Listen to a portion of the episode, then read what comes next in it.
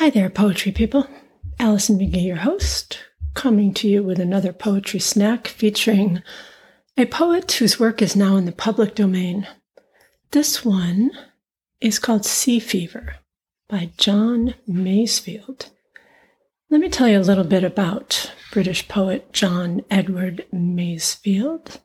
This information comes to us from the Poetry Foundation, which is always useful to me. Masefield was born in Herefordshire in England. He studied at the Warwick School before training as a merchant seaman.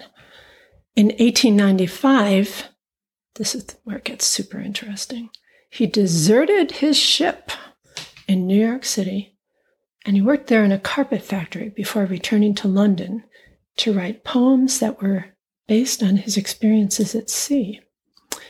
Masefield was British Poet Laureate for a while, appointed in 1930. And his poems, of course, are now in the public domain. And just as a little side note, this whole deserting your ship in New York City thing, my great grandfather, Paul Ajah, who was French Basque and lived in the Pyrenees Mountains, walked to the sea at age 16 after his mother died, stowed away on a ship bound for New York City. Remember, he's 16, right? Can barely able to drive if cars existed. Was found on board, forced to work, put in the brig at night, and someone let him out the night they docked in New York Harbor. And he dove overboard, swam to the shore, of Manhattan and lived in America the rest of his life. So there you have it. John Edward Masefield, deserter. Paul Ajah, also semi deserter.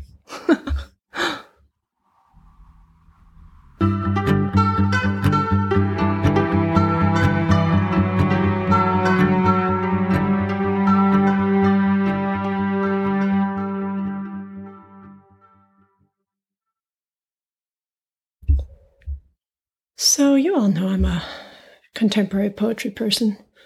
Never been much drawn to the tis and the airs and the many exclamation points of the poetry of the long past. Poems that so often rhyme so tightly, and that so often end with the poet seeing the light of God or heaven or making some firm declaration that ends in a exclamation point. And um, my apologies to you if you love that kind of poem. I'm speaking only for myself. I am more drawn to poems that are questions, that are wonderments, that open a window onto something that feels familiar, but that are that speak of it in a way that I haven't considered, a way that sheds light on something larger in the world.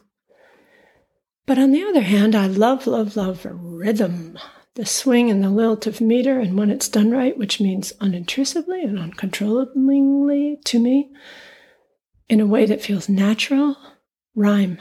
Yep, rhyme. Like this poem by John Masefield, which I remember reading as a child and loving for those exact things. The poem is called Sea Fever.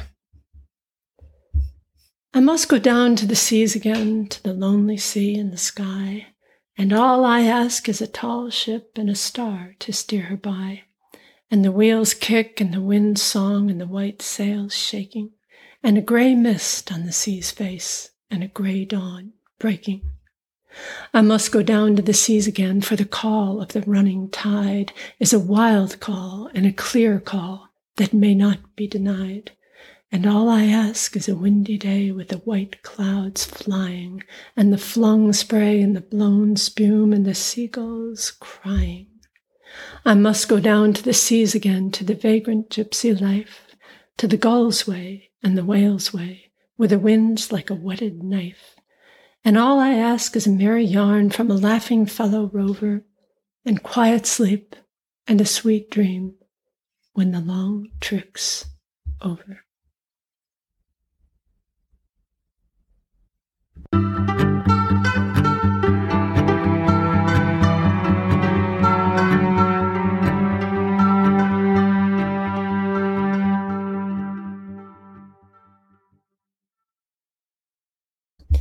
And that's it for today's episode, my dear ones, our poetry snack.